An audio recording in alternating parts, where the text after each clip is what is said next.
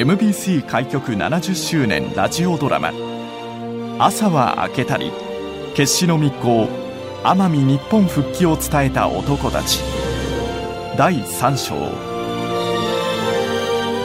太平洋戦争の敗北により日本から切り離された奄美群島。人々は一日も早い祖国復帰を願っていた。現地取材を続ける岩橋と古川は軍政下における奄美の過酷な暮らしを目の当たりにして愕然とする。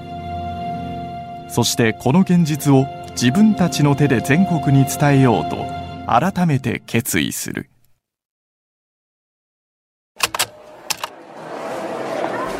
はいテープ回った。現地録音第一報。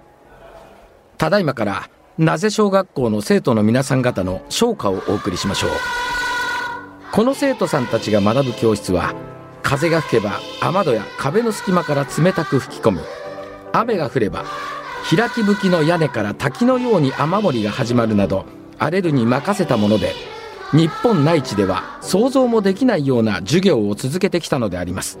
それでも日本への復帰が決まって生徒の皆さん方の表情は憂いを拭い去った明朗そのものでお聞きのような明るい希望に満ちた歌を歌ってくれました。現地録音第12報今日は高等学校の生徒さんに来ていただいておりますあなたはどこの高等学校ですか？大島高等学校です。辛い8年間だったと思いますがその中でも嬉しかったことは何ですか？去年の11月に、大相撲の朝潮が奄美巡業に来てくれたことです。ああ朝潮関は奄美出身だそうですねはい、徳之島です。そうですか。ようやく奄美が日本に復帰することになりました。これから何をしていきたいと思いますか？一日も早く、日本本土の新しい文化を取り入れて、8年間の空白を埋めて、時代に遅れないよう努力していきたいと思います。あなたはどこの大学を受けますか？鹿児島大学を受けたいと思います。試験に受かる自信はありますか？あまり自信はないですけど、今からよく勉強して、必ず受かるようにしたいと思います。じゃあ、しっかり勉強してくださいね。どうもありがとう。いいねおい、浜田。奄美から送られてきたテープは全部で何本になる？16本です。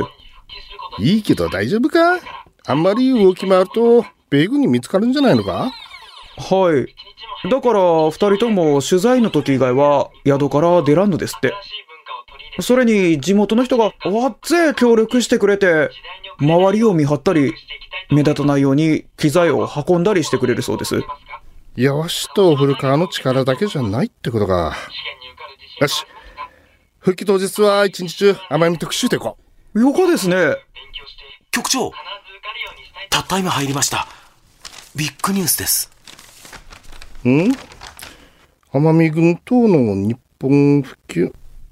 浜田、臨時ニュース入れよ番組の途中ですが、ここで臨時ニュースを申し上げます。奄美群島の日本復帰をめぐる日米交渉は、昨夜、おおむね合意に達しました。それを受けて、政府は緊急の閣議を開き、奄美群島の日本復帰を12月25日午前0時と決定しました。繰り返します。奄美群島の日本復帰は12月25日午前0時に決定しました。おめでとう、カズト君。よかったね。ありがとうございます。皆さんのおかげで、やっと、日本人に戻れます。ダレス国務長官じゃないけど、12月25日に復帰するなんて、日本にとってもいいクリスマスプレゼントになりますよ。あげー、岩橋さん。奄美はやったり取ったりするものじゃないよ。そうですよね。物みたいに扱われちゃたまりませんよね。祝賀行事の日程、決まりましたよ。復帰当日の朝10時からです。わかりました。古川さん。電話局、行きましょう。10時ですか？佐渡さん、どうですか？その時間帯の電波の状況は？うーん、悪くはありませんが、ここ1週間は日によってかなり差がありますね。ひどい日はほとんど雑音ばっかりだったかもしれんですね。そうですか。でも、電波がいい日もあるんですね。ええ。だいたい朝の9時から10時半頃なら安定してますかね。それなら、10時から30分いけますね。いや、でも、こればっかりはその日になってみないと。佐藤さん、復帰当日のその時間、本土との電話回線を MBC に専用使用させていただけませんか？専用使用ですか？この放送は何としても僕らの手でやりたいんです。わかりました。上の了解を取ります。ありがとうございます。じゃあね清子ちゃん。ゆっくりでいいからね。このマイクに向かって作文を読んでください。はい。おじさんたちはね奄美に来てテープ40本ぐらい取材したんだけど、この前読ませてもらった清子ちゃんの作文が一番胸に刺さってね。だから、たくさんの人に聞いてもらいたいと思ったんだよ。ありがとうございます。じゃあ、行こうか。はい、テープ回った。現地録音第40報。今回は、名瀬市の中学1年生、泊清子さんに作文を読んでいただきましょう。では、どうぞ。はい。私が小学校に入学したのは昭和22年の4月でした。教室らしい教室はなく、テントの中で冬を越し、寒い風や雨と戦って勉強しました。学用品も着るものも食べるものもなく、何から何まで不自由ばかりでした。その血の滲むような8年間から、ようやく解放されることになりました。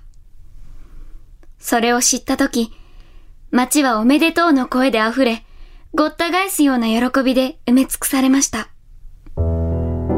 しかし皆さん、私たちは現在のようなウキウキとした喜びで将来を夢見ていいのでしょうか？